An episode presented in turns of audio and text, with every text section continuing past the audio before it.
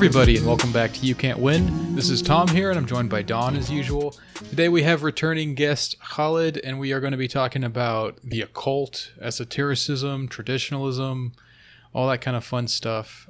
Yeah, so maybe we should start off here defining our terms, something like that. Like, what is esotericism? What is the occult? Like that term, I think a lot of people are sort of familiar with it, but what what are we going to be talking about exactly? Like, what what is this thing? Like, The, occult is probably the most interesting of those terms to me uh, because it pivots on the connotation of hiddenness.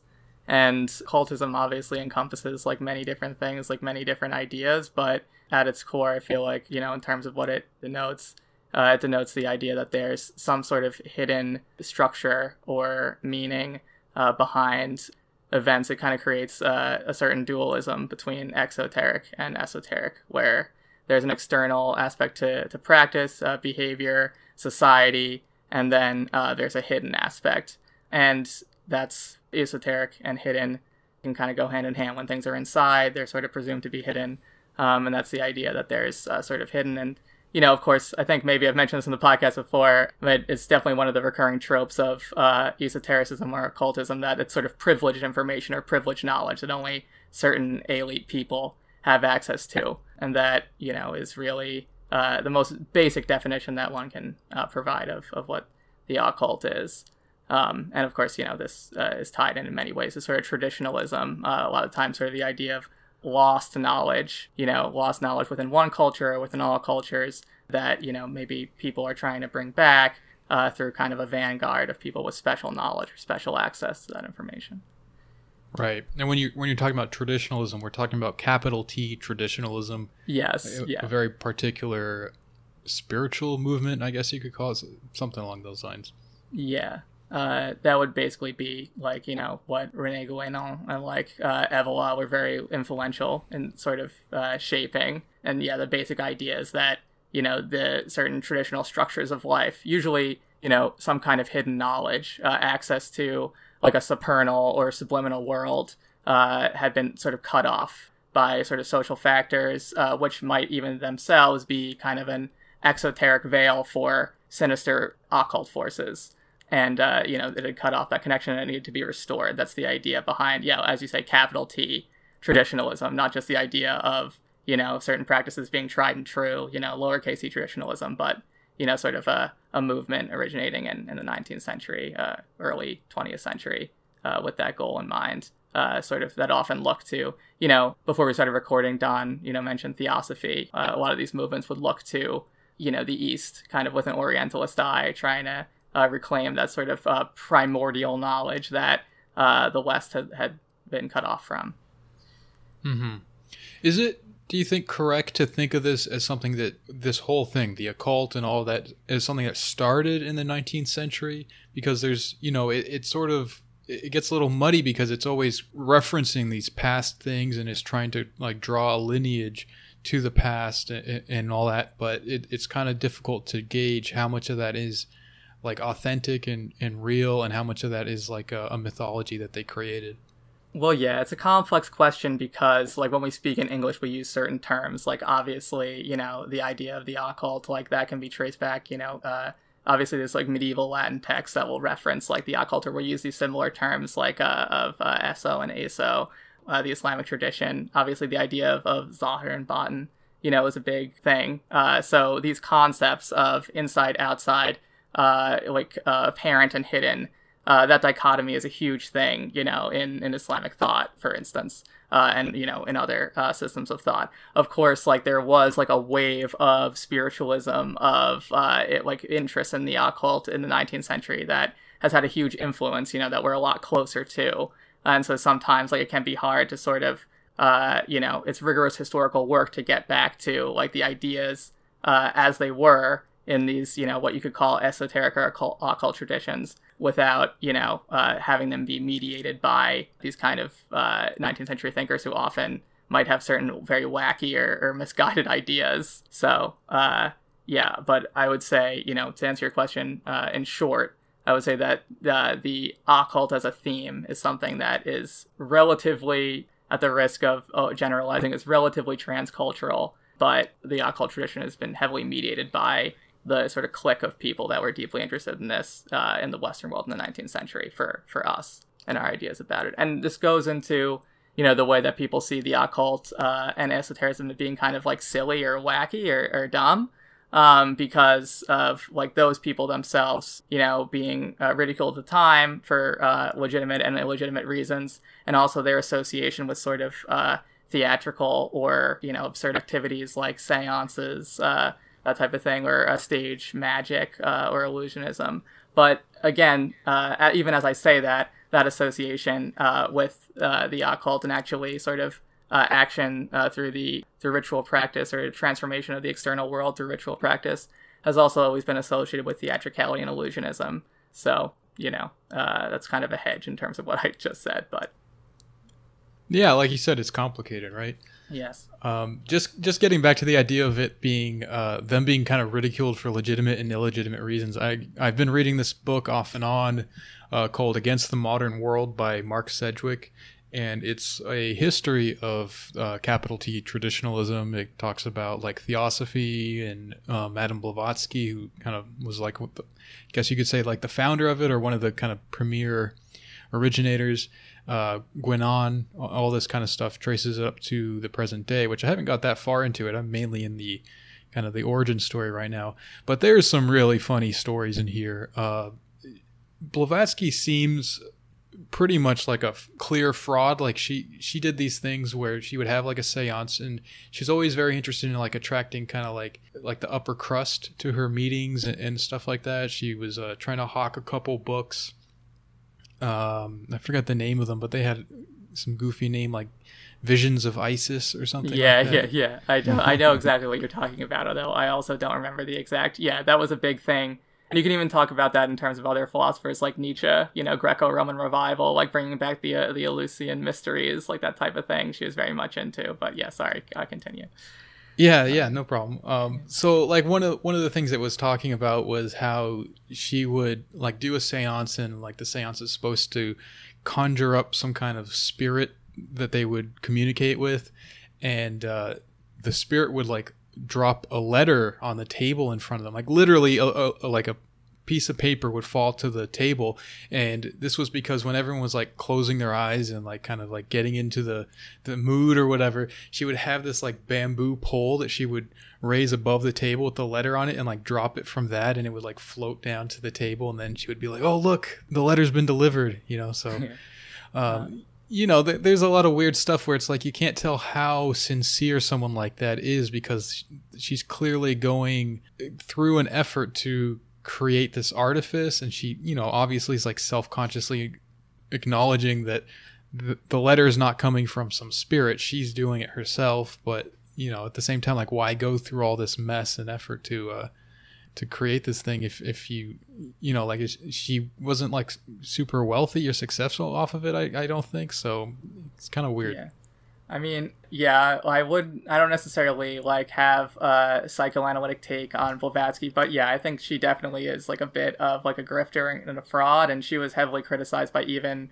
you know other traditionalists like uh, Guénon was definitely like my favorite of that group uh, of people. Um, and yeah it's easy to ridicule a lot of these people. Um, but one thing that I will say, like uh, for them, uh, you know, Blavatsky in particular, she's definitely the most famous, and like she's also uh, the most easy to kind of lambast. Uh, but one thing I will say for like the group in general is that they were kind of were in a way at the vanguard of sort of the critique of like uh, the Western sort of epistemology. Uh, you know, the uh, idea of like sort of uh, like before Derrida, before critical theory, all that stuff, sort of questioning, you know, the hegemony of science and, and rationalism and that type of stuff that, you know, we're now all familiar with. Like if we have any kind of like, you know, if we've been to undergrad uh, recently or, uh, you know, to in an academic environment uh, in, you know, uh, recent memory, that kind of originates with uh, these people who are willing to take the premises of, you know, which they often misinterpreted, but they were able to take they were willing to take the premises of sort of traditional epistemologies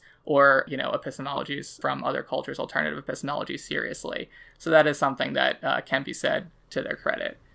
Sure. Yeah. I think there's something kind of interesting in in the the way that it's always calling back to some kind of past that needs to be revived uh, that that's where like the real truth is, and that they live in like a a time of decline and confusion and stuff like that. There's a, there always seems to be like this emphasis on Western civilization and modern civilization in decline, and that you know I, that's a common trope among right wing thought in general. I think, and there's a lot of sort of uh, overlap there. I think. Yeah, I was gonna. I mean, there's this uh, you know overarching sort of uh, connection between someone like Guénon and uh, the you know people make this connection a lot with far right thought and you know the almost like a tradition you know where nowadays people point to people like uh, Dugin or something like Duginism and uh, it's it's like almost like a rationalizing a cynicism or something like that too where it's like kind of gets like a mystic veneer for something that's quite cynical. And obviously you saw that in things like the Nazi uh, participation in some of these sort of ideological debates like the strange quests and things that they went on and all that uh, related to this.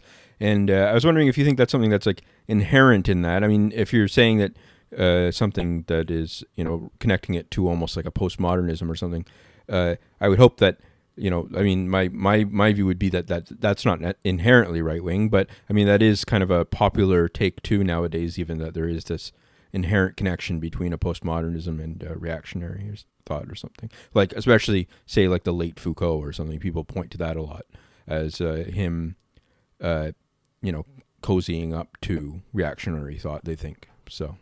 Yeah. Yeah, it's it's an interesting question. Like, uh, and the thing is, like, uh, you know, one thing I always say, like, you know, working as like an intellectual historian and like an historian of ideas, like intellectual history isn't pretty, and there aren't usually like very clear good guys and bad guys you know they're all like intermixed with each other and a lot of the time like you know they're compromised in some ways and they you know some of the things that they say like are valuable it's very hard to like pick like a t- distinct team to root for and a yeah. lot of like tendencies you know of course mussolini for instance like being a socialist like early on you know like a lot of these uh, ideas like you know that uh, maybe people on the left would uh, you know consider to be like good or want to have like a, a simplistic view of being unequivocally positive, like Marx's ideas, is they're hugely influential on the right wing, of course. Like they're hugely influential in general.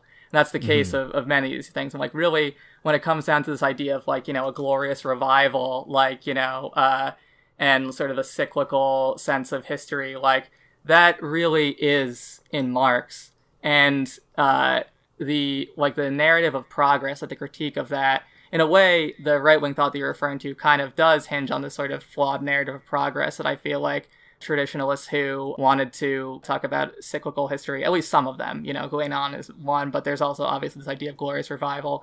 But anyway, I digress. My point is that the narrative of progress, you know, that uh, some of these far right thinkers view was something that these traditionalists, in some cases, did try to critique. And I think that now we're actually seeing, I think it's, you know, this idea of historically uh, history is being directed towards some sort of teleology of progress. I think we're definitely seeing that fall apart, and these ideas of crisis or Kali Yuga that some of these traditionalists would entertain, uh, I think are uh, much more difficult to dismiss uh, compared to you know sort of a Fukuyama type narrative. So, but yes, I you know I think that it's a complicated issue, and you can't really extricate it, especially when you start looking back in history, like you know whether uh, something is usually these sort of broader intellectual trends sort of the uh, issue of history. Was it moving towards something? Is it like you know a, a, eternal recurrence of some kind? Those things you know exist on both sides. You can see it in aesthetic movements. You can see it in philosophical movements you know. It's yeah i don't know if it's inherently i guess maybe any intellectual trend that significant will be seized upon for by all sort of political actors i guess. Sure. Yeah, yeah. Yeah, I mean it's an interesting thing because like Evola is probably the most he's probably the, the one figure that is most obviously like a right-wing political figure. And he was actually critical of like fascist Italy and stuff. Like it it didn't go far enough for him in a certain sense. And it's not as easy to just say oh well he was even more extreme than Mussolini or something like that because I think that he had a different sense about what sort of a a, a, new state or a new kind of politics or order should arise. And uh, you, you know, it, I think you can clearly say like it probably wouldn't have been very good. It, it was definitely on the right wing side of things and all that, but it it's still uh, taking aim at like modernity and seeing that like even fascist Italy was taking up like certain aspects of modernity that he was you know fundamentally critical of and stuff like that so it's just interesting because they're they're not they don't neatly fit into the kind of like left right thing exactly you know? Yeah i think that few people do and like the sort of political paradigm that we operate by now has changed even so, like so much even since since that time. I mean, Evola had a lot of like you know uh, wacky ideas, like you know, or like repugnant ideas, like you know his racialist views, and those were ideas that were repudiated by some uh, traditionalists, although they were embraced by some others and like encouraged in, in other ways. You know, Blavatsky also definitely flirted with like a kind of a kind of Aryanism, but you know, notions of like physiognomy, racialist ideas, like they also exist like on uh, the political left and have like historically. I mean like if you, I mean, Marx is the one that keeps coming to mind as someone who, you know, to go back to this kind of idea of seances and that, like, uh, you know, the sort of vogue for seances in the 19th century, you can see that, you know, being referenced in Capital, you know, the idea of commodity fetishism. Really, like, the whole idea of commodity fetishism is like a sort of uh, parody or uh, a joke at the expense of you know certain cultures and certain like cultural ways of knowing. And you know it's sort of also inflected by sort of uh, spiritual ideas that were going on at the time. But to really say that you know marx uh, says at one point in capital not to delve too deeply into him but he says at one point in capital you know we need to step outside you know or we need to step into the misty fog of like religious thought to make sense of this. We need to make analogy to the the hazy mists of, of the religious world with its you know but of course he's deeply embedded in that world. Uh, and you know he imagines himself as being outside of it as a lot of these writers often do you know, having a view from nowhere. But uh, really a lot of his ideas are you know defined as he even says himself like through reference to this through these idea of kind of a hidden spirit. This is how he understands capitalism. This is how he critiques it is these commodities have some kind of hidden spirit to them and uh, so these notions are traveling, you know, very incestuously, you know, very promiscuously through all these intellectual circles uh, and touching all kinds of, of political tendencies. Yeah, that that's pretty interesting. I mean, since we're talking about Marx, I guess even like the Nazis in Germany, they have roots in similar sorts of groups. Like, I was listening to something that was talking about uh, synarchy and how this has a lot there's a lot of connections between synarchy and these types of traditionalist uh, esoteric kind of groups and the Thule Society, I think it, that's how you pronounce it, started as one of these types of things. And um, interestingly enough, uh, it got its start in Istanbul. This German guy went to Istanbul and founded the group there, and that seemed to be the case for a lot of these groups actually.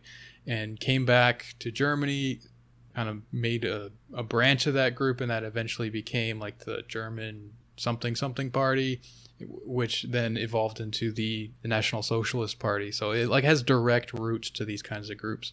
So um, yeah, it's just interesting. You know, it's it's something that we don't really learn much about. I don't think we uh, typically have a good way of understanding where they fit into history. You know, because certainly they're influential when you when you kind of dig into it, you can kind of see that they're like all over the place. These ideas are floating around all over the place.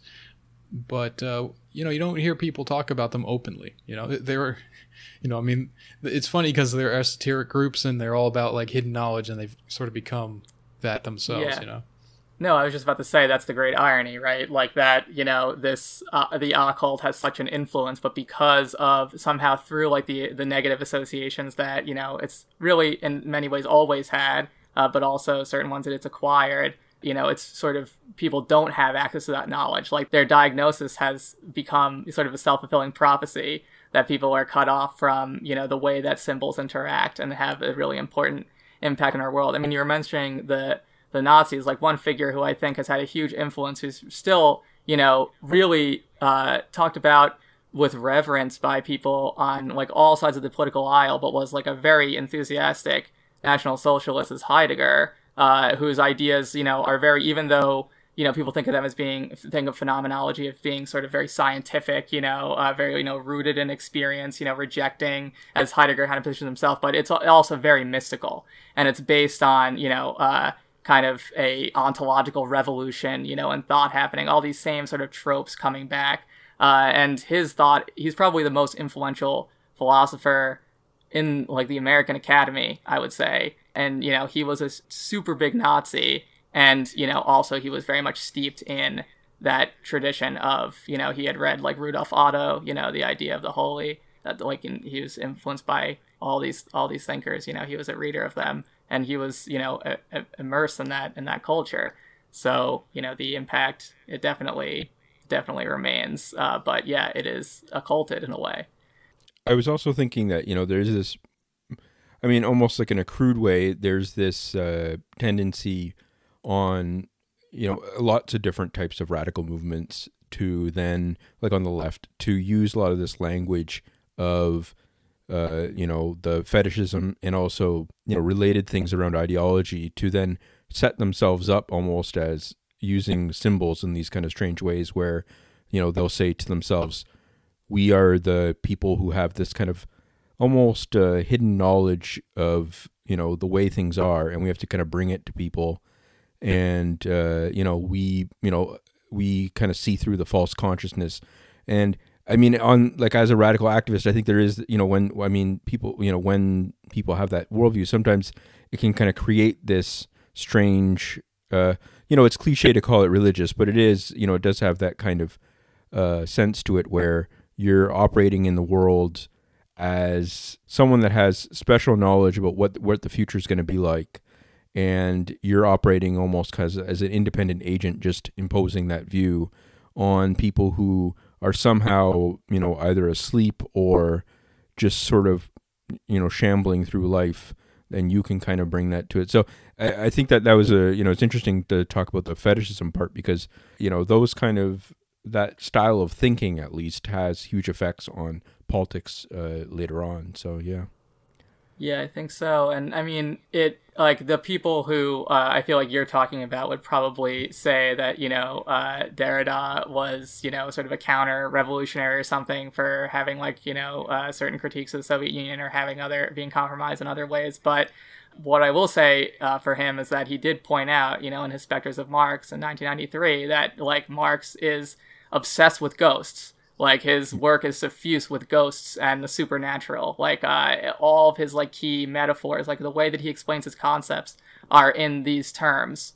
And uh, so the, it's inextricable from these ideas. Like yes, the notion of false consciousness, as you say, I think uh, is it's right that this is kind of an idea of having a sort of hidden insight. Uh, you know, a, a transcendent kind of view of uh, these things. You know, to kind of to exorcise like these sort of ghosts in a way. And I think that that was really spot on uh, diagnosis uh, or spot on appraisal uh, of Marx and a very insightful thing. And, you know, uh, it's hard to say like whether others notice. I mean, that's the most prominent sort of discussion of it. But I think that it really does scream out of Marx these, you know, spiritual ideas, you know, even, you know, the idea like uh, his discussion of like sort of the the blood libel uh, that kind of creeps into some of his work and his discussion of, of uh, Jews and that type of thing, and the the way that he he treats Christianity a lot of the time. You know, he is a person of the 19th century, and yeah, his thoughts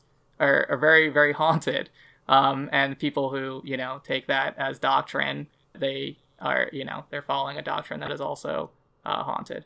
So, to what extent can we take this kind of thing seriously? Because I mean, do we do we want to like look at these sorts of ideas and where we find like a, an influence of this kind of occult kind? Do we want to like reject it just out of hand, like this is some kind of like fundamental mistake to to be thinking in this kind of way? Uh, because I I think that as we've been talking about, this is this is very much like something that we we don't really speak about. We don't really if you if you openly talk about things in these terms you're inviting ridicule. Like no one's going to really take you seriously. But if we consider that this sort of thinking is is really important and influential throughout history on left, right, and everywhere, what do we do with that? Like, do we kind of do we embrace it? Do we maintain some kind of critical distance, or or is it like what's what's the approach here? It's hard to say because I think it might actually be like a you can't win situation. Because my instinct is to say that you know, no, we need to talk openly about it. We need to like speak and take seriously like some of these prep like prepositions. We need to take seriously, you know, the idea of demonic influences. We need to get seriously the idea of antichrist. But you know, it, are those things ever going to be taken seriously? Like, or is it part and parcel of them that they're not? Uh, is a part and parcel of the way these things work that they cannot be taken seriously? Um, and that any attempt to do so, you know, uh, will not win. So yeah, my instinct is to say like you know we should talk about these things openly and ta- take these ideas seriously because they you know have an effect like these symbolic operations like do bear themselves out but uh, will that work or are there sort of defense mechanisms built in like there's sort of uh, ridiculousness of it the theatricality of it uh, sort of is in some way inherent to it where it will prevent it from i mean you know and it will cause the sort of uh, the eschatological or the sort of teleological pattern from playing itself will just you know make it play itself out. Uh, so yeah, I don't really know what the solution is. Yeah, I mean, uh, I guess that gets into some of the question around the relationship between cultism and sort of broader types of religion, kind of thing, or like you know, I mean, like religion in general, or something where, you know, I think people have to, you know, I mean, is there some sort of question there around whether people's everyday experience of religion, if they're religious, is you know similar in some way to having some sort of knowledge of you know the fantastical or the you know the the sacred and profane or something like that? You know like is there is there something in that or is it something that only a select few people can really sort of push kind of thing because i keep thinking of you know i heard i heard i read i was reading some book about uh, or like heard quote about something about uh um, in medieval history, a European medieval history about, say, like uh, the Eucharist in, in Christianity.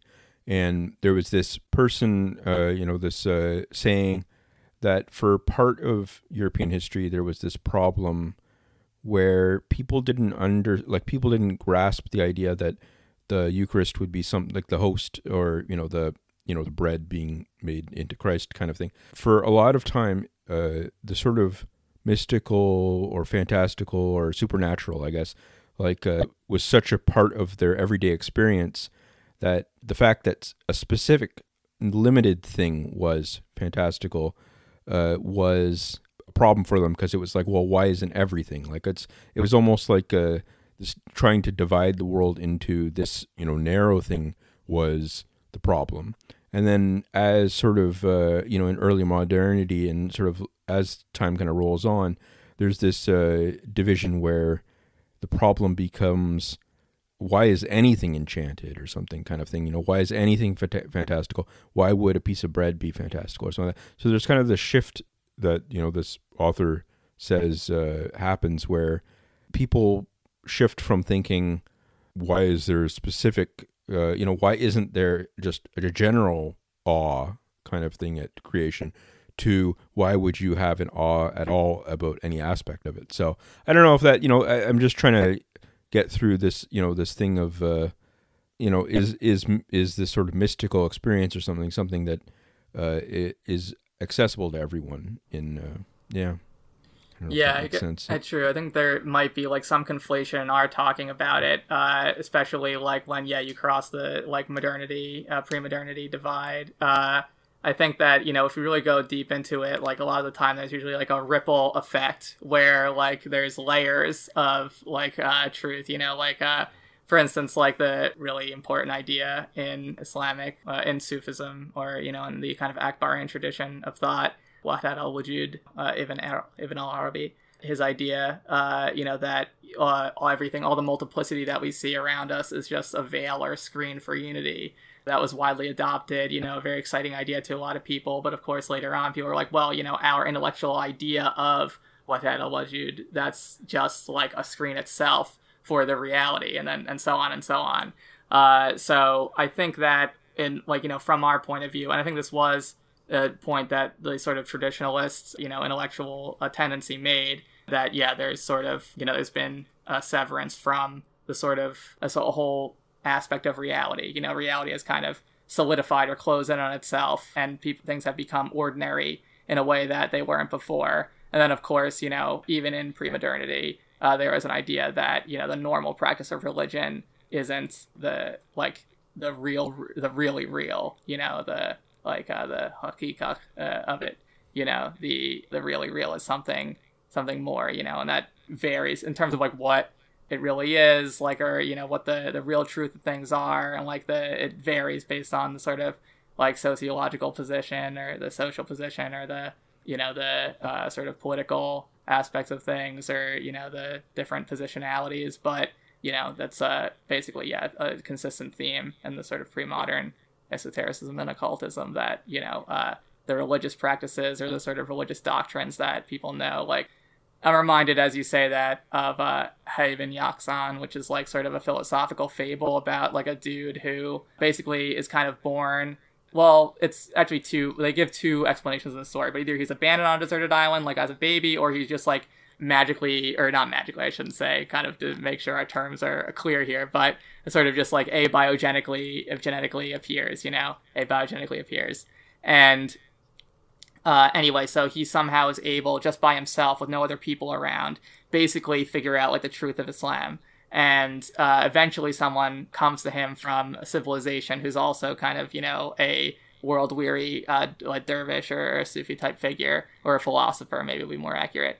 But uh, anyway so then he explains to him like the actual doctrine of Islam like the external factors of it like who Muhammad was like all this stuff and he's like oh yeah that pretty much matches up with everything that I arrived at on my own but you know I just got that from like raw empiricism I know like the core of it uh, and so then he goes back with the friend that he made to society, and he's like, well, you know, I do have some misgivings. You know, they're saying like on the boat back, I do have some misgivings about all the stuff you told me. Like, why is the Quran so concerned with you know financial transactions? You know, why uh, is it all about you know like this type of thing? Why are there these sort of metaphors about about uh, heaven and hell? You know, these are not what I've experienced through my sort of meditations. It's not like how I've seen like supernal reality as being. Like they seem kind of figurative. Like why did the prophet you know talk in this way? But then once he sees everyone and he interacts with them and he realizes like how venal and like you know how prone to corruption they are, then he's like, oh wow, like now I understand the insight of yeah. the prophet. You know, now I understand why he said all these things because their their best hope for these people to not you know suffer is for them to just follow you know the guidelines as strictly as possible and like you know this wisdom is only for like me and my buddy and like you know those of us who really uh really get it you know but the rest of them like for their own sakes like it's just too much for them and yeah that's like a very like common idea you know that most people are like on the level of animals you know? And only like the elect are entire like you know they only have the sort of dignity only they have the dignity of like true spiritual enlightenment. And yeah that's a very very like ubiquitous idea in these types of things which you know i'm like not necessarily down with. I'm like you know more of an egalitarian persuasion most of the time although like sometimes one becomes frustrated with people you know in the same way. But sure uh yeah, yeah like i think that that is like sort of a an aspect of it. And you could say that that very like you know intractable part of it you could say is you know uh something that maybe creates the attraction for like the right wing or something. So uh, yeah, I guess that's a very long, like, uh, you know, discursive answer to your question. But uh, yeah, there you go. Basically, there's layers. yeah. Um, uh, so, I, I, mean, just on that sort of idea, uh, is there in Islam uh, an idea of like a degradation of the message of the Prophet over time, like that?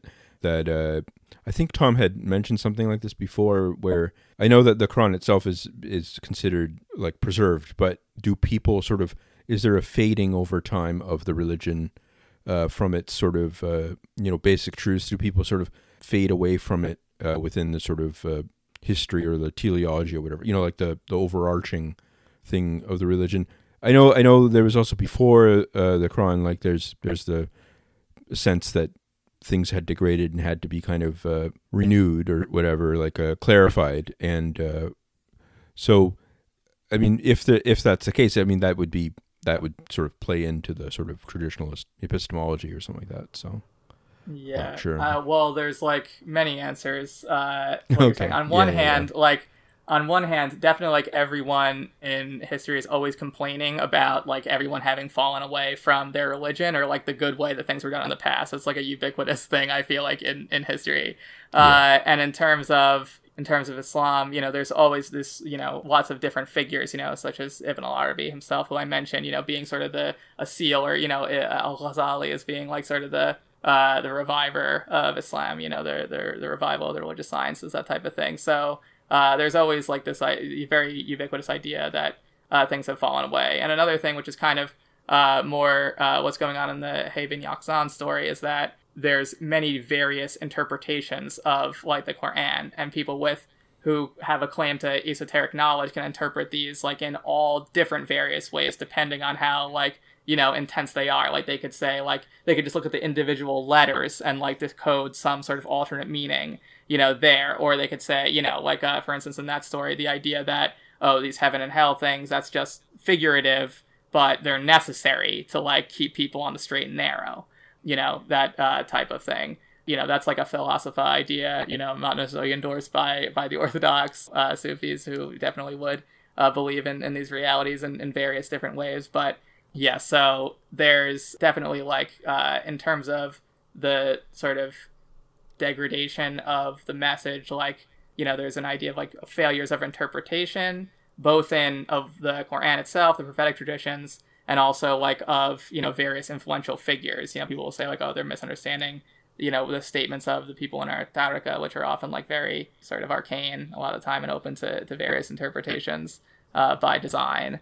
And in addition to that there's you know the idea that people have kind of you know just in general kind of uh, become become lax and, and fallen from like their their religious duties.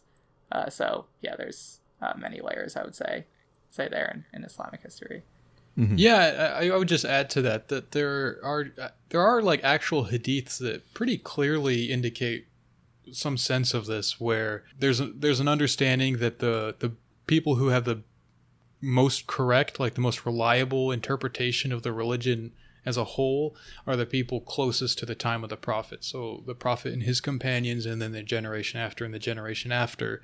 And this is where the whole concept of like Salafism comes from. Is like well, you know, it's been 1400 years, 1500 years, and now we're in this really awful post colonial situation. We've fallen from grace as a civilization.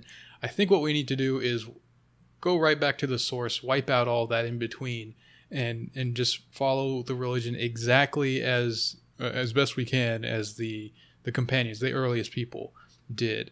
And that's that idea in itself is not something that they just made up. That does come from the tradition. It's just that they interpreted it in a much more I, I mean i would say like in a, in a new way where it means like all of the history in between the time of the prophet and today are you know incorrect or like not not really worth as much as just following what our understanding of what the companions understood was yeah, in a in a way, it was an anti-traditional move because the mm. premise of the whole tradition previously had been that it all was a chain going back to like the Salaf, the companions, you know, Abu Bakr, Ali, yeah. you know, uh, and that it was you know a verifiable, like trusted, legitimate chain going back to them. But Salafis a lot of the time uh, say otherwise, uh, that there are sort of deviations and, and innovations uh, that were originated. I feel like I also should, just to be fair, mention that you know, like Shia, like obviously often have like you know different interpretations of certain things in the Quran or see proofs for you know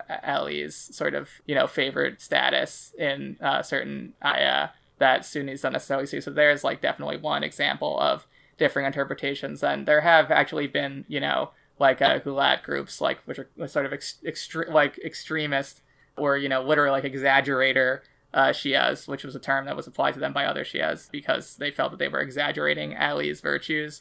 But groups like that would say things like a one tenth of the Quran was fabricated or lost or something, or that, you know, even one of my favorite, uh, which I'll never forget, is uh, there was a group that was called like uh, the Goreba or like the Ravens, uh, and they basically believed that Muhammad and Ali were so similar they were like two ravens, and the angel Jibril actually got confused and he brought uh, the Quran to the wrong person when it had actually been intended uh, for Ali. And uh, yeah, so Uh, there and those you know people are really some of the ones who actually honestly like uh, originate some of the ideas of like the man of light you know lettrism like they're at the forefront of some of those ideas that became later on a bit more orthodox you know but of course there's many permutations of, of those ideas but you know in fairness i felt i should mention them Sure. Yeah, I think I think some of those kind of splinter sects have very interesting little stories. Like I think I've heard about one where like a goat ate some of the Quran that's been lost, or something. Yeah. It's just kind of amusing yeah to think that's a favorite like- of, of islamophobes yeah i've heard like heard that one trotted out on, on twitter by like the you know uh, anti-islam brigade like a couple of times like you know a goat ate the quran or something uh, some pages of it but yeah. Yeah. Um, but yeah, just to get back to some of the hadiths, I guess th- there's also like uh, one that talks about how there will be like a righteous caliphate that will have uh, a certain number of rulers. Different hadiths have different numbers, and then it will kind of revert to, or like the the situation will revert to that of of kings, and they will be like fairly good and it basically it just kind of will get worse and worse like each it, it'll there'll just be like a constant regression from the uh the kind of like the zenith that is the reign of the the righteous caliphs um, and then there's also an idea that is present in a few different hadiths that I can think of that talk about religious knowledge being lost over time to the extent that at the end of time people will will know nothing except the name of God. They'll just kind of say Allah and that's all they'll know of, of religion anymore.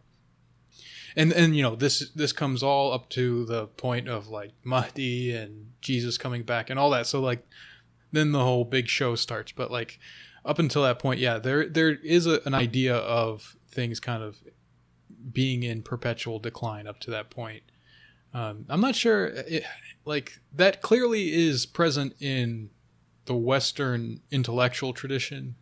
I don't know how much of that is part of like the Christian tradition specifically. Do you know, Don? Um, I don't see. I don't. I'm not exactly sure about decline as like a long term process. I know obviously it like at the very end it's supposed to be that there. Well, there, I mean, there's there's two different. There's two related things. There's there's there's one problem which is is existing worldly society good uh, at any given point, and that's usually not good. Like it's usually it's usually like I mean the answer is usually negative kind of thing. Like it's a, that so anytime that you're like looking around, you would see signs that things are pretty bad and whatever. But you're not supposed to. There is this tradition also that you're not really supposed to speculate. I mean, in, in the Catholic tradition, I mean, within the obviously the a lot of fundamentalists or different evangelicals in the United States, uh, or other. I mean, and, and in, within even the Catholic faith, there's always been this focus on the end times, whatever, as a major you know sometimes people do think it's imminent and stuff but within the actual ideological i mean like the you know theological tradition you're not really supposed to speculate on that. You're supposed to live as if you are you know in kind of that dual way of live as if you could die any time but also live not expecting to vi- like see the end times in your you know in your immediate experience. So then within the actual end time sort of narrative within revelation it it does have you know the idea that you know large sections of the population are not religious anymore or whatever or or somehow not maybe not not religious but somehow you know fallen in some way or whatever and uh, that people will be fooled very easily by you know all these terrible things happening like all these wars and all this kind of stuff.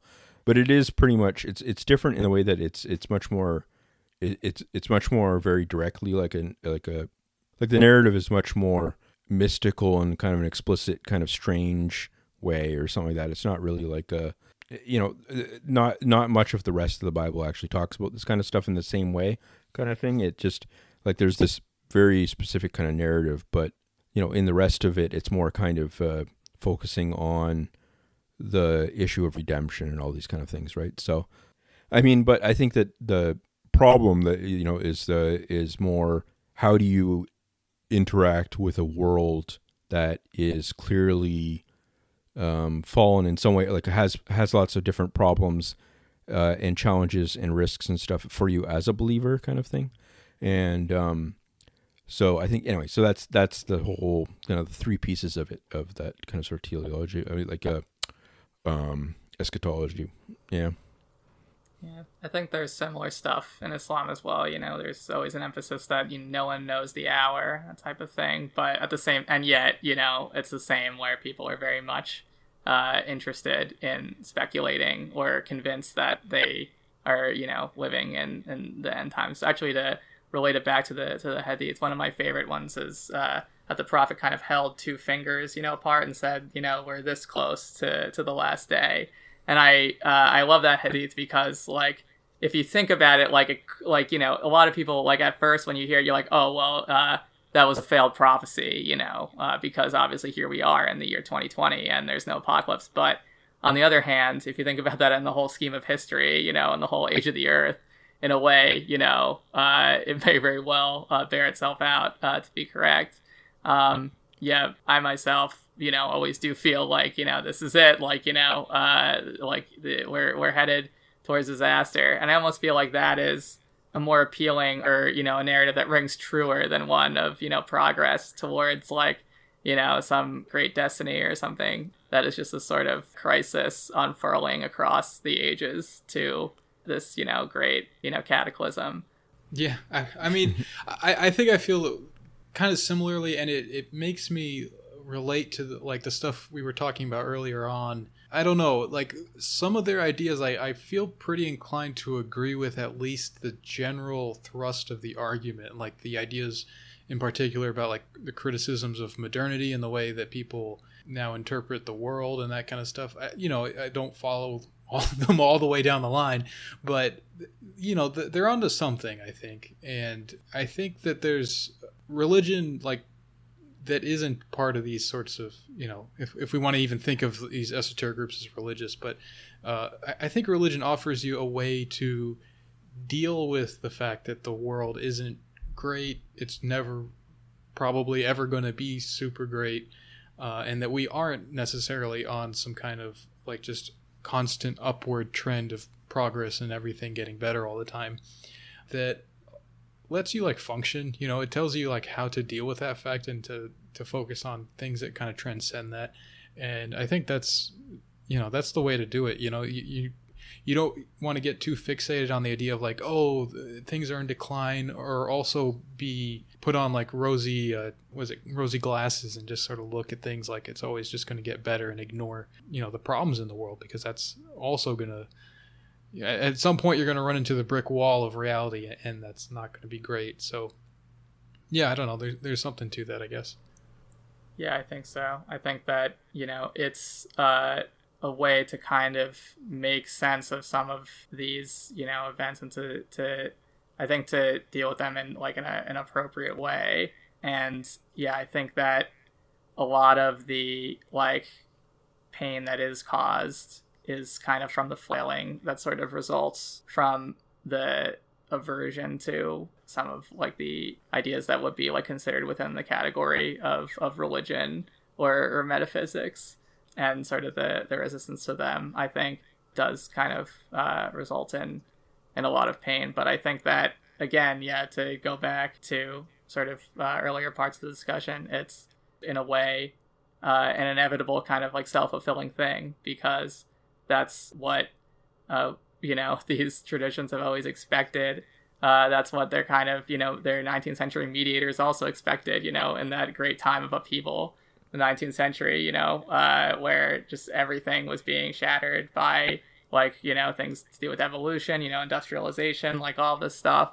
You know, uh, a lot of them were very prescient and kind of seeing the way that things would go, even if they were kind of of an apocalyptic mentality. And yeah, I think that you know it is uh, it's valuable. Um, yeah, yeah, for sure. I I think the idea of like flailing is a really good way to put it because you can flail in a way that's like, oh, we got to keep everything together, or flail in a way that's like, oh, everything's great, we should just keep doing more of this. And I think that the answer is really just like, just do your thing, you know, like maintain whatever duties you have, your obligations that you have, keep that up, just keep doing the right thing. Know that you're you're not necessarily part of some grand project that will revive the you know the world or or that is pushing things onward and upwards you know just kind of do your thing and live your life and then you know that that's all you can really do Yeah, I mean, I also, I mean, it's making me think more about just, uh, yeah, I don't know, just the the worldview of a religious person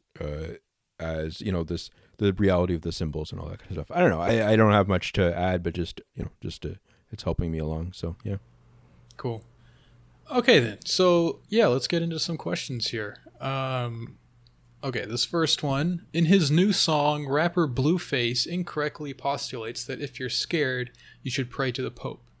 My question is, when will Don step up to do Catholic outreach to the hip hop community by teaching them the catechism and Catholic teachings? He could fulfill a Catholic role like Louis Farrakhan has done for Islam. I hope I pronounced that right. Catechism?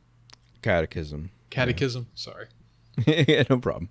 Um, yeah, I was thinking of uh, maybe joining KRS One at the Temple of Hip Hop, and um, uh, you know we could uh, teach the together. I don't know. I've actually thought about doing that kind of stuff in the future. Um, you know, the that kind of teaching and stuff. I think that'd be cool, like the small groups and stuff. I'd have to see though. I don't know. Uh, I feel like, uh, yeah, I don't know. I think it'd be fun. Um, like the the, the hip hop community specifically. No, no, no, not the hip hop community specifically, but just like you know, learning more about theology and how it, and then being able to teach it in turn kind of thing. So, yeah. Sure. All right. Next question here is why are people terrible? What do you think? Well, I don't I don't think people are terrible really. I I mean, I think people do terrible things. I think some people are terrible.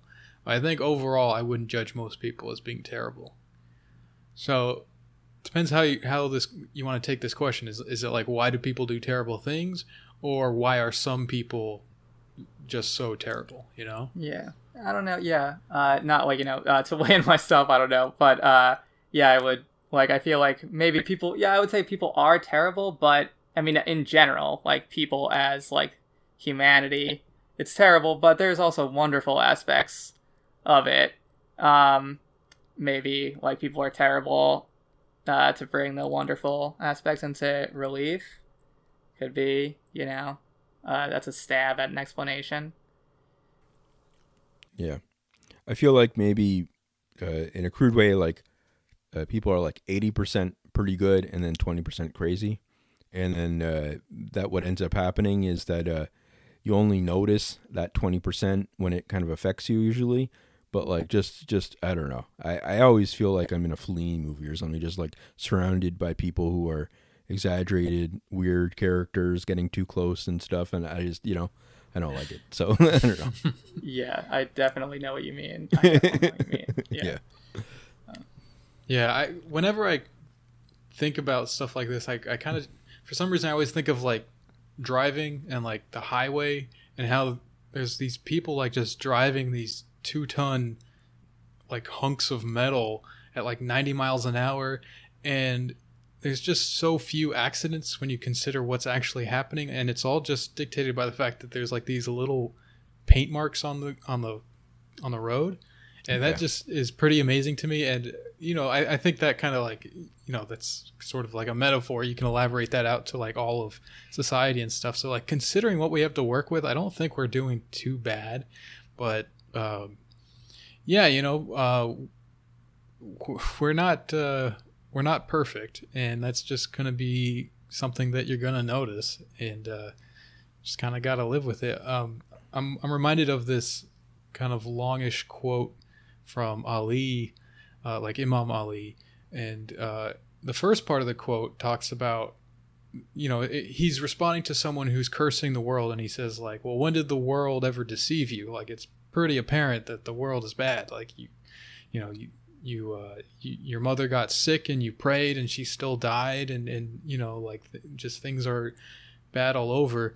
Um, and I, I always like that part, but the second part is actually kind of ringing um, a little bit more in my ear right now, where he talks about like this world was made for as a place for you to like do good deeds. It's a it's it's like a, a field for you to sow crops, you know, like to to kind of like invest in. And it, it's a place for you to exert yourself and it's not necessarily like a, a, a, good place right? Like it's it's more like a place for you to, to work and then you'll benefit from that later. Um, so yeah, that's why that's why people are terrible and that's why things are terrible. And I think the reason things are terrible is often because of the terrible stuff that people do. Uh, if we were not here, I imagine things would be a lot more pleasant. But uh, that's just not how it is. You know, it, it, it is the way it is for a reason. Um, okay, next question here: Are there some things that are better left unsaid? Yes. Sure. Next question. um, when I'm having a bad night and spiraling into depression, nothing comforts me like hearing Don's voice. Oh, that's nice.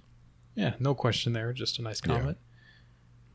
Yeah. Um, okay, what are your thoughts on schools reopening in the United States? All right, so this is a little bit of a corona related question, but I can do this one. Um, as, yeah, as a foreigner, I would say that, uh, I, and maybe uh, related to Canada, I don't know. I it's, I guess you know, I I kind of think of it in two ways. I kind of have to remind myself that like students have goals. So like they, you know, like or like parents have goals for the students, kind of thing. Like where they kind of have to, like, say they want to become a doctor, you know, they have to learn this kind of stuff now so that they can, you know, they might be taking high school biology so that they can apply to medical school or something like that. So it's very time, you know, they don't want to lose a few years of their life early on and do that. For me, I'm like, you know, maybe because I used to read a lot of Maoist stuff, I'm like, just shut down the schools for a few years or something. I don't know. I don't, I don't see the, you know, might as well just do that. Might as well. Uh, all the like uh, strange, like, I feel so sorry for a lot of the teachers and stuff that have to do, you know, like distance education, but like flex kind of thing. Like you're teaching, like I heard uh, one of the options that was being promoted was that a small group of students could come and then the rest would be doing it by video link. And that's just like a nightmare to me. I can't imagine wanting to teach that or something. So, and uh, I don't know. I feel like uh, it's not like, I, I don't know. Like it's just, you know, and I guess people have been kind of making this comment too that it's like warehousing students kind of thing. They're just, it's so that the parents can work and stuff. But I don't know. I feel like uh, this is such a, it's hit us just, you know, it's just blindsided us, the whole crisis, in a way that uh, the trying to retain a sense of normalcy uh, in these kind of half-assed ways always seems like it's just backfiring. So yeah. Yeah. Uh, the thing that comes to mind for me is like it, I think if everyone had like equal access to things like the internet and, and like a appropriate like learning environment at home and all that kind of stuff that e-learning would be like a good response until they've really sorted this situation out but that's just not the case and i don't think that they are going to try to amend that anytime soon. So I honestly do not know what the right move is. I, I my first instinct is you know just keep it closed, right? But there's so many issues that come up because of that, and yeah, it's just uh, it's a it's a really difficult situation. I don't know how much the whole like loss of of time in terms of like the students' education is. I, I feel like that is it's yes, it's a thing, but I I don't know my something about that just seems like well everyone's going to be kind of on the same playing field as far as this goes and i, I don't know I, I, I feel like people can catch up to where they need to be assuming that this kind of blows over in a couple years at least or something yeah, I feel like it kind of depends on the school. Like in terms of like high school and anything below that, I feel like that's mostly like an institution that exists like for socialization for the most part. Yeah, like exactly. I don't think you're missing too much in terms of education that you couldn't get at home if you made the effort. Like you know, mm-hmm. if uh, you know, and I don't think that even if you didn't make the effort, you'd be missing like that much. You know, versus like what you would just encounter like in your day to day life at like uh, higher levels, like yeah, maybe it's a little bit more of like a uh, like an issue. But I think that at those levels, like you know, there's a lot more range, a wider range of options in terms of what you can do. Like uh, you know, in terms of like opening libraries or yeah, I think e-learning is like uh, you know, more viable uh, in some ways at like the you know higher education level. But yeah, like you said, uh, not really qualified to like expound on this and yeah it's a huge issue. Right. I felt like at least for me at college i felt like I, a lot of the stuff that i was doing was on my own. Like i was you know you do huge amounts of reading and you are writing papers and stuff and then you just like meet with a professor once or twice a week and you kind of it's like a check-in thing. And you know you present your your your writing or you you talk about the stuff you've been reading or whatever.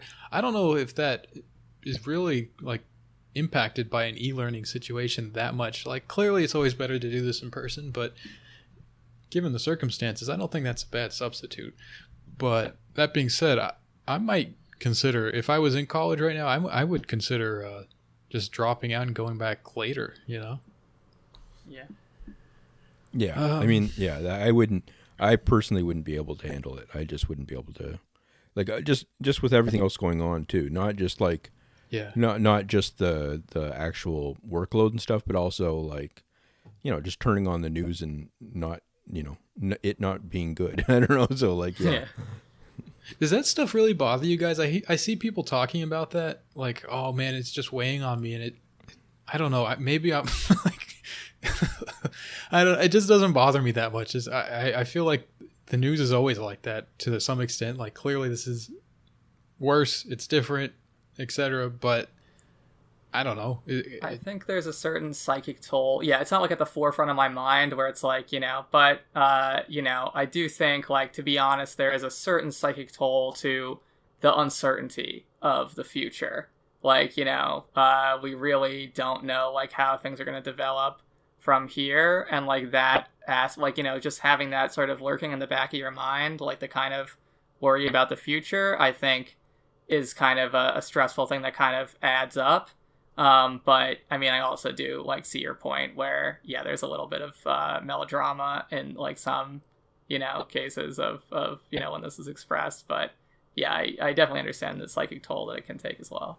I'm not even trying to. I'm not accusing anybody of like melodrama. I'm not saying that. Like, I, I think it's me that's the the weird one here. I I, I see enough people, and it seems like a perfectly reasonable response, but I just don't experience that, and I wonder if that's because I, I feel weirdly hopeful because it's so uncertain, and I, I think the certainty that we had before was really dreadful. Like, just to know that things were going to continue on in this way seemed pretty dire and bad. Like it was just heading towards a climate apocalypse and just like you know th- this kind of thing.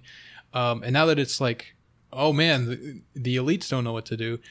Well, good. Maybe they'll have to figure out like that they got to do the right thing now, or or it's all over. I don't know.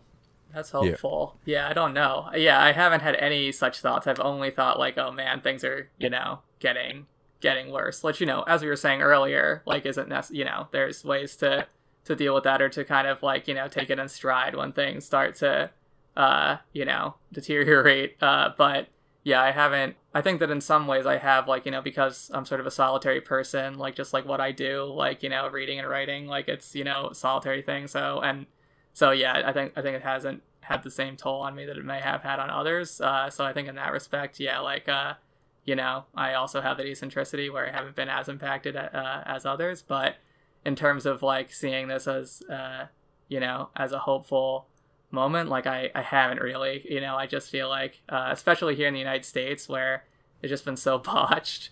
Um, you know, I yeah, I'm just like this is gonna yeah, I I try to hold out hope that uh, each sort of escalation or you know the opposite is like you know it's gonna somehow stop the stop the slide uh, there but I yeah for the most part I've been like uh this is I don't know if uh this will I don't know yeah I guess maybe I'm a pessimist in that way because I don't see like the behavior of the elites changing or the people being able to sort of wrest uh, control from them uh, like uh, as a result of as a result of this uh, my instinct is, and I may be wrong, but my instinct is that things are going to get uh, more dire as a result. But yeah, Yeah. Uh, not to be a downer, but yeah, no, you know, I, Yeah. I I think that makes sense. Uh, It's sort of like we all got kidnapped and we're in the back of a van. We're all tied up and tape over our mouths and stuff, and they're trying to drive us off somewhere, and we're like, oh Jesus, what's going to happen? But then something happens, like they got a flat tire and they crashed or whatever, and now they're in a bad situation too. And it's like, well, maybe this is our chance, but it could also Yeah. just get a lot worse. yeah, yeah, yeah.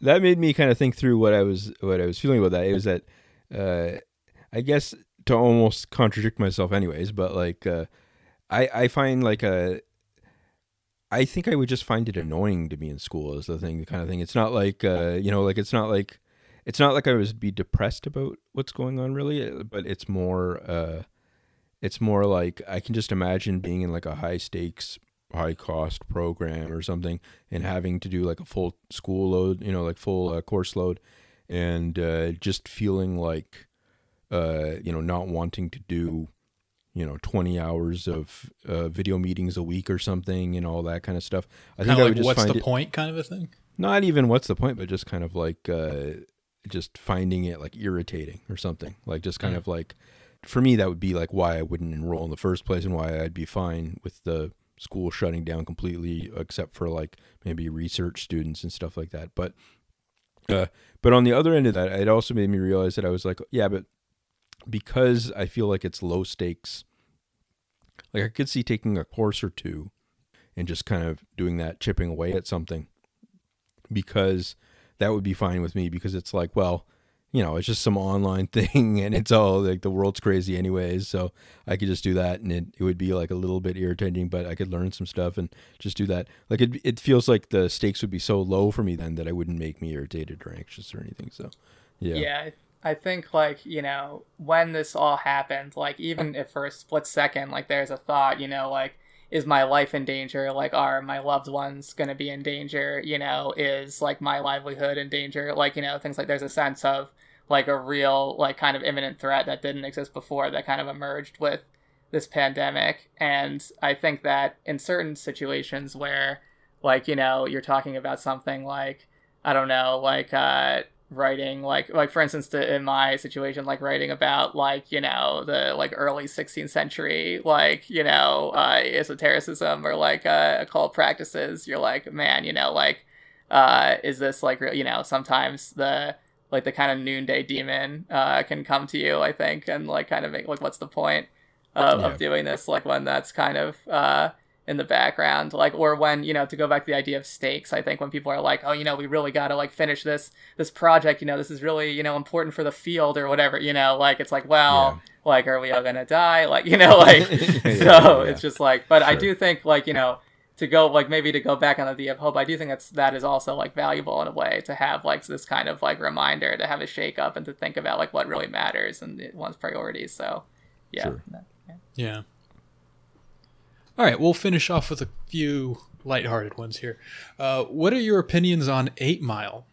Uh, so I personally think that it's a, a, a much better version of the rap musical that was popularized with Hamilton. But uh, yeah, you can see a lot of sort of precedent that was established in Eight Mile that was like ca- carried out in on in Hamilton in, in sure. Uh, kind of more spectacular form. Mm-hmm.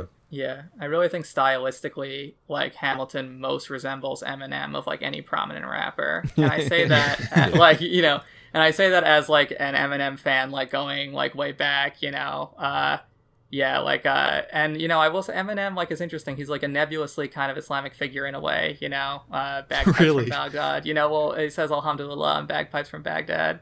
Um, I remember looking that up on Rap Genius, and someone had written it as like hum diddy da or something. I'm like, no, he's saying alhamdulillah.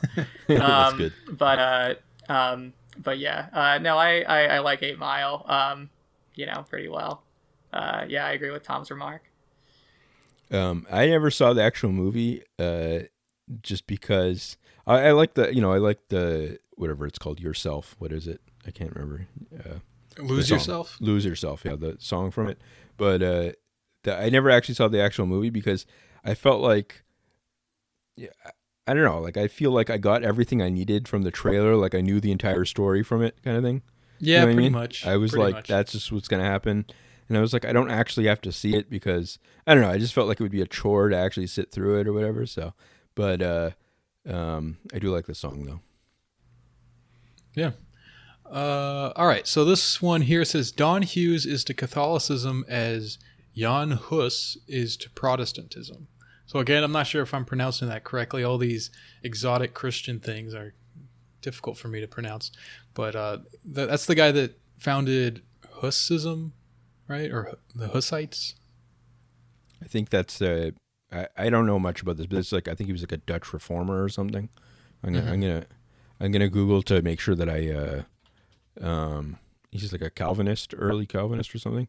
Uh, okay, so he is uh, from Czechia, like a the Czech Republic, I guess. Um, and I think they called it Czechia now. yeah. Oh, they do call it Czechia. I Um, think yeah, I think they renamed it recently. Oh, really? Um, Jan Hus. Okay, so he was Czech. Oh yeah, yeah. Hussitism, Pre- predecessor to Protestantism. No, I don't know anything about this. All I know, Um, I, I know that that's a thing because it's in a Civilization Six mod that adds more religions, and that's one of the Oh yeah, Christian ones that's always left over after everyone takes Catholicism and stuff. sure. Which sort of the- sums it up, I guess. yeah. Sorry, were you going to say something? Oh, I was uh, just gonna say, I wonder what like the analogy to Don is, like what the principle of the comparison. I guess they're saying that I'm like a proto reformer for the Catholic Church or something. Uh, I don't know. So uh, I don't know. I will say possibly. You know, stay tuned. That's what I'll say. we we really need to get a, a Protestant on here to kind of explain the, what Yeah. what the, what the heck's going on over there. Sure. yeah. Uh, all right. Would Tom support the building of a memorial to the victims of female illiteracy? Uh, yes, I would. Uh, I I'm kind of in a dilemma here. I've been thinking about this. So, the idea that comes to mind is a statue of a woman with a book in her lap, looking very perplexed and like she's you know just can't tell what's going on in the book. And in the book, it just says freedom across the page. But the thing is, building statues is haram because it will lead to people, you know, revering this person as some sort of deity eventually. So, yeah, it's a it's a tricky situation. I'm re- I'm not really sure what a what a good alternative would be. Could you have like a, a conceptual statue? Like Yeah, uh, some, yeah, you know, I believe some sort so. of It's the figurative nature of it because Yeah. it, it'll. It could. Yeah. Yeah. It could just be like a bunch of gibberish, like what women see when they look at a page. You know. sure. Yeah. Right. Exactly. Yeah, that's a good idea. I'll- I'll just put like uh, some Korean letters up there or something. okay. Um, and here's a question: Could you two please remake the chunky load episode of No Goals? Also, if you have Sleepy Girl on as a guest, that would be nice. So this is uh, uh, maybe the second or third time that people have requested that uh, Sleepy Girl comes on here. So yeah, maybe we'll do that. What do you think, Don? Yeah, we'll see. She's quite vulgar, but uh, we can uh, maybe have her on. You will have to figure out like a, a bleep kind Yeah. of thing, a little button. Sure. But yeah, that would be good. Yep. Uh, all right, so that'll do it for this episode. Thanks for coming on again, Khalid. That was a really uh, interesting chat about esotericism and all that fun Thanks stuff. for having me. Yeah. Thanks for coming on. Uh, we will probably be doing another episode pretty similar to this one about Rene Guénon specifically. Uh, we were planning on doing that with a uh, second guest in addition to Khalid, but he couldn't make it, so we decided to do something that was a little bit more generalized, and then we'll do that specific episode later on. So stay tuned for that. Um, if you enjoyed this episode and you'd like a second episode of You Can't Win every week, you can subscribe to our Patreon and you will get that, as well as access to our Discord where you can chat with us in our community. So uh, thanks for listening, and we'll catch you again next week.